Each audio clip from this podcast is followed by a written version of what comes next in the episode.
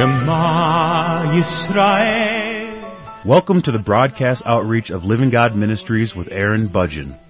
Aaron discovered Jesus is his Messiah while preparing to be a rabbi. He now teaches for several organizations and is the teaching pastor for Living God Ministries. Strongly distinguishing between the Old and New Covenants, Aaron presents the Scriptures from a Judaic and historical frame of reference.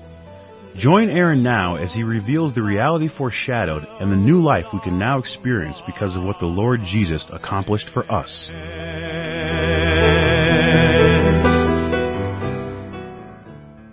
I'm presenting a verse-by-verse study through Ephesians, and in the previous message I was in Ephesians chapter one, verse four, the second part of verse four, when Paul said that we should be holy and without blame before Him in love.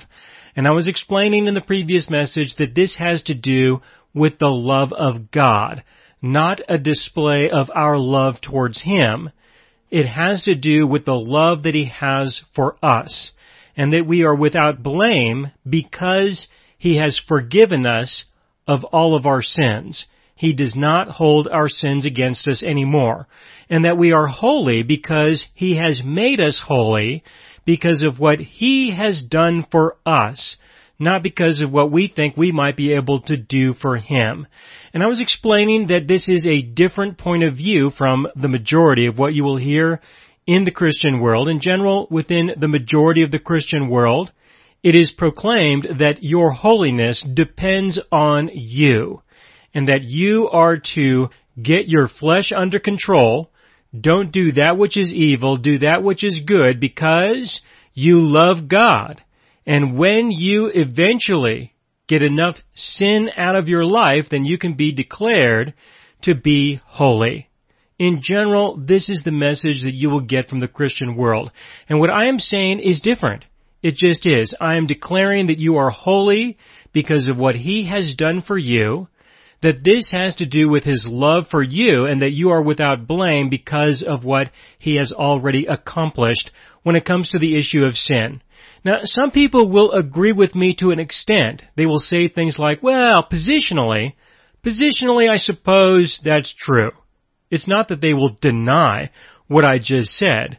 What happens is that people will then negate it, or they will reject it by saying other things that contradict those truths. So it's not that people don't necessarily agree with this. What tends to be the problem are all of the other things that they believe that contradict this reality. They will say things like, well, positionally, I suppose that's true, but practically, no, that's definitely not true. So we have got to repent and obey and get right with God and become holy. To live a life, of course, that we will never be able to live, but we are to get as close to it as we can. Which means that God is going to be disgusted with you at first, and then He's going to continually be disgusted with you and ashamed of you. And the more you try, the more you will be reminded of how much He doesn't like you, especially if you're going to be honest about your progress when it comes to your pursuit of getting your flesh under control. So this is what I was explaining in the previous message. Moving forward into verse five, Ephesians chapter one, verse five, he says, having predestined us to adoption as sons by Jesus Christ to Himself, according to the good pleasure of His will. This is a follow-up from verse four. And I explained at the beginning of verse four in the previous messages that the idea of Him choosing us has to do with Him defining the covenant that we can agree to if we want to. That's how He chose us. He did not choose us on an individual basis. He chose a collective, a group of people. He's speaking out to a group of people when He presents the gospel. The gospel goes out into the entire world. And that tends to be a difference between what I present when it comes to the Scriptures and who our God is, and what others will present. Others will say that this is referring to the individual, and I say that this is referring to the group. That this has to do with the group, in this case, the born-again believers, the children of God as a whole. And the way that we were chosen was by him defining the gospel, saying, this is the kind of relationship that he is willing to have. Are you willing to have a relationship with him on that basis according to that definition?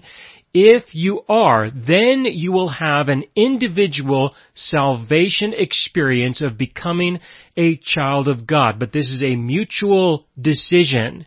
It is a mutual decision in the sense that God makes his choice about the kind of person that he's willing to have in his life, and you get to make a choice concerning whether or not you want to know him and have a personal, interactive relationship with him throughout all eternity. But moving forward into verse five, we have the word predestined, and I'm using the New King James translation, the New King James Version, the updated edition, and it says predestined. Predestined is normally interpreted as destiny.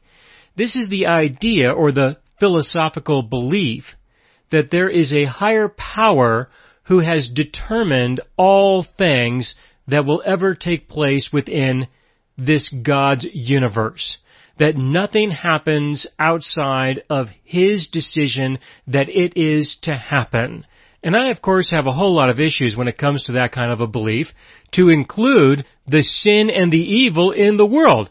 I don't believe that God has predestined, predetermined that there is to be all of this evil. There absolutely will be all of this evil and suffering. I don't think he's a God who originates that. He provided people, his creation, with an opportunity to decide. Are they going to engage in good or are they going to engage in evil? And there are a lot of important reasons as to why he would do that. All of this, of course, is taking place within the boundaries of this planet, but even so, he is not the author of the evil. He is the person who gave us the ability to choose so that we would be able to choose if we wanted to know him or not, so that he only gets people in his life who genuinely want to be in his life. So this predestination idea does have a long and glorious history within philosophy and within theology.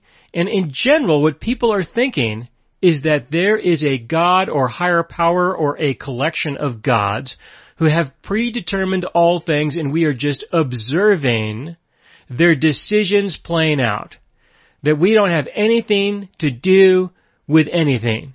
And this philosophical, theological perspective has its roots in paganism, in pagan Greek philosophy. It, of course, existed before then, but it was then that it was officially codified in the discussions of Socrates, Plato, and Aristotle when it came to the topic of God. And what they decided was that there was something called destiny. And this destiny has been embraced by the church ever since the founding of the church. It's been a struggle all the way back to who were referred to as the early church fathers, moving forward into Augustine. And then Calvin picked up everything from Augustine and presented that to the Protestant world. Augustine was for the Catholic world, Calvin was for the Protestant world, and there were some competitors, but they were in general, they were trying to offset what was being described from the point of view of destiny. And the competing points of view that people were presenting mainly had the idea of the opposite, or what would be the opposing view, the opposite of this destiny. But there is another way to understand this, and that is that we have a God who is an active participant in our lives, that he makes decisions. Some of these decisions were made long ago, and in that sense, from our point of view, those decisions could define predestination in the sense of destiny in small ways, in some abstract ways. For example, in this case, yes, we were predestined, but we were predestined as a group of people, that there was a certain kind of person that he wanted in his life, and so he defined the gospel, he defined salvation long ago, knowing that only a certain kind of person would be willing to embrace the gospel. That is how he predetermined who would be saved, not as an individual, but who would be saved in the sense of the kind of person who would respond. So there are some things that are predetermined, but not all things are predetermined. And the only way that this could be possible is if you have a living God. You have an active participant in our lives. The other gods are gods of stone, in effect. Their relational skills are similar to a rock. But there are many people who really want to believe in destiny. That is an important word and an important concept to a lot of people in many different parts of the world. It's just that they wrap it up into different kinds of packages. They present this philosophical idea in different contexts. Things like karma, for example, is another example of destiny, in a sense. There are some variations of this, but it is a form of the belief in destiny. Now, when I was explaining verse four, the beginning of verse four, I said that there are many different reasons why people will want to believe in destiny, in this idea of destiny as the governing force in every molecule in the existence of everything. There are many reasons why people will want to embrace the idea of destiny. One of the reasons why is because you don't have to be responsible for anything. You don't have to be responsible for your own life, for what you do, for the choices that you make, because it is the decision of God, or the gods, or whatever, the decision of destiny, the power of the force, or whatever that may be.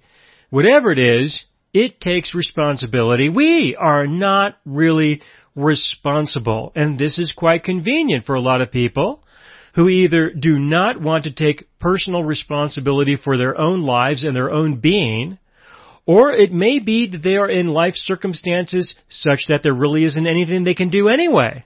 Not so much, or they cannot seem to find something that they can do in order to make changes in who they are or changes in their life, and so they will call upon destiny.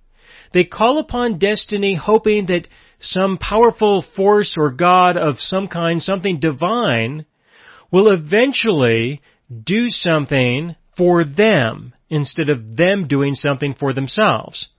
There is this hope, there is this prayer, there is this faith that some divine essence of some kind will do something for them. And again, this could just be an expression of laziness, or it could be a lack of opportunities, or it could be a lack of understanding of the opportunities that that person does personally have. But regardless of this, most people in the world default to this. This tends to be the default faith that most people will embrace, the idea of destiny. Now, a big part of this is the desire to be special, the desire to be unique, the desire for the divine presence, a divine presence of some kind, to recognize you and to do something in your life because you exist. Just because of your existence, because you are. This is a desire that a lot of people have. They have this desire to be somebody, to be important, to be confirmed or acknowledged or recognized by some divine presence just because you exist. Not because you believe or have faith in truth, but because you exist. Not because you accomplish anything, but that things are going to be given to you, presented to you, because you exist.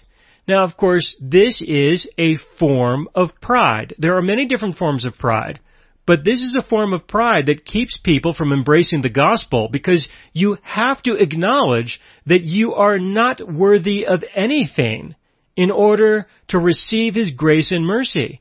But those who demand or expect something just because of their existence, well, they're going to wait for a long time, or they're going to experience things by accident, but there definitely is not going to be any intervention by God, because that is not how He relates to us. He relates to us on the basis of His grace and mercy. But those who declare their value and their identity just according to the fact that they exist, well, that's just not compatible with the gospel. And this is a form of pride. Pride can show up in many different ways. It can show up in the sense of religious pride, As an example, there are many people who will say that they are better than somebody else. They don't sin as much as somebody else does. And so as a result, they expect that God will acknowledge them and see them and declare them to be somebody of importance because they don't sin like other people do. Now, it could be that that person is a very boring person and just simply isn't tempted by any sins. Maybe that's the case. But there still will be, no matter what that is, it's still going to be an expression of religious pride. And religious pride is opposed to the gospel. You want to compare yourself with somebody? Compare yourself with yourself, not with somebody else. Because if you don't, you will never be able to be honest with God. How can you receive His forgiveness when you will not acknowledge the depth of your sin? Religious pride is incompatible with the gospel because at its roots, you are making an excuse for sin, you are downplaying sin, or you may just be ignoring it altogether because you are comparing yourself, you're busy comparing yourself with other people's sins to declare that theirs is of such magnitude that yours is of no significance whatsoever. But it is. But again, this is not the only form of pride. There is also the kind of pride that can result from a person overcoming some serious struggles in their lives. Maybe they do overcome a personal sin. Maybe they do overcome great struggles and challenges and difficulties, such that they find that they were one person who was effectively a nobody before, and now they have become someone of value. They become someone of significance and of importance because of what they have accomplished. Well, there's a new form of pride that can be developed from that. And this in and of itself is not necessarily a bad pride. You know, the other people who declared that they are important, that they are somebody just because of their self-existence, are deceiving themselves because they really are a nobody. But for those who achieve greatness in some way by overcoming the struggles that they have personally in their lives, they can be proud of their accomplishments. They can be proud of what they have done. And this is not a bad thing. You should be proud of your successes and the ways that you have been able to overcome your failures. But this can be an obstacle when having a relationship with God, because when we relate to our God on the basis of what we do, it's easy to fall into the trap of assuming that God owes us something, that our relationship with Him is based on what we do again, based on what we do, and if He does not reward us adequately right away, then in a sense, He is in our debt. He owes us, in effect.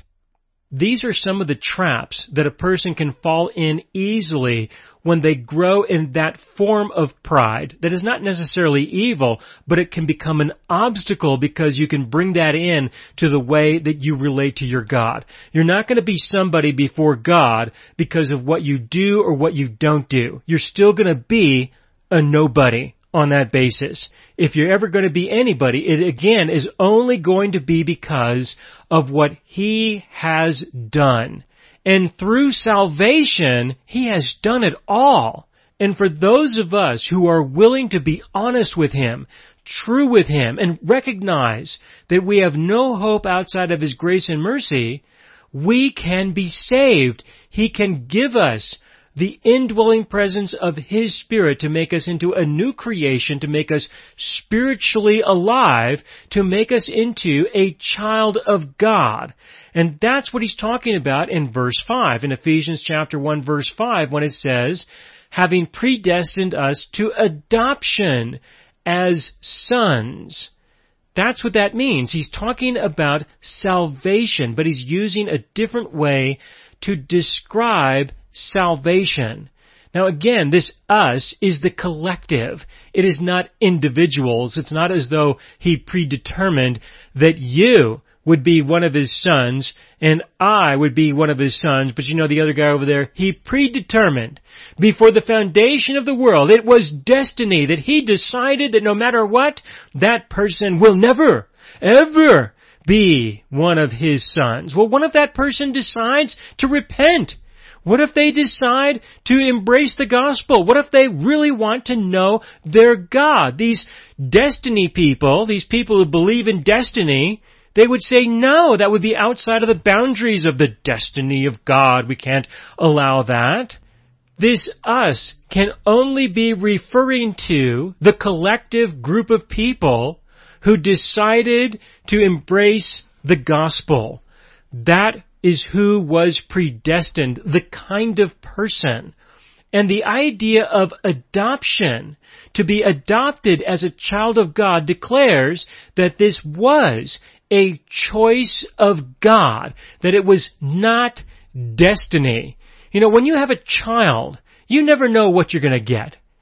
There are many different ways that people can relate to the world that they are a part of, many different personalities. And whatever you get may feel like destiny in a big way. But when it comes to adoption, this is a decision based on the kind of child, the kind of person who you see in your life, who you see, who can be a part of your life if you want them to be a part of your life. And so God makes a decision. He makes a choice. And because of the gospel, the new covenant, you have to make a choice as well. You have to make a choice to trust in and believe in the truth that He has revealed to you. And so this adoption is not the result of destiny. It is the result of decision. And this adoption is a covenant between your God and you, and between you and your God, that you are now going to be one of His children eternally. And He did this through covenant, through a covenant that He defined. If you keep reading in verse five, having predestined us to adoption as sons by Jesus Christ to Himself, according to the good pleasure of His will. Now this is by Jesus Christ to Himself, which means by the Savior, by the Messiah, by the covenant that He brought into effect because He died for your sins, because He rose from the dead to present you with the Holy Spirit who will make you spiritually alive, all according to the good pleasure of His will, in the sense, first of all, because of course He wanted to, He desires to do this, but not just that, but the new covenant is defined as a will, but as a will in the sense of the description of an inheritance that you have received as a result of His death. By Jesus Christ, by the death of Jesus, you have forgiveness. By the death of Jesus, a will went into effect, because no will goes into effect until after the one who made it dies. And when it went into effect, there would then be an inheritance that would be given. And part of this inheritance that He predetermined that people would receive if they would embrace the gospel would be adoption as a child of God. And when you are adopted as a child of God, you then have an identity. You are then somebody. Before then, you were a nobody. But now you are a somebody. You are a child of God who has been adopted by Him. And I will continue into verse six in the next program.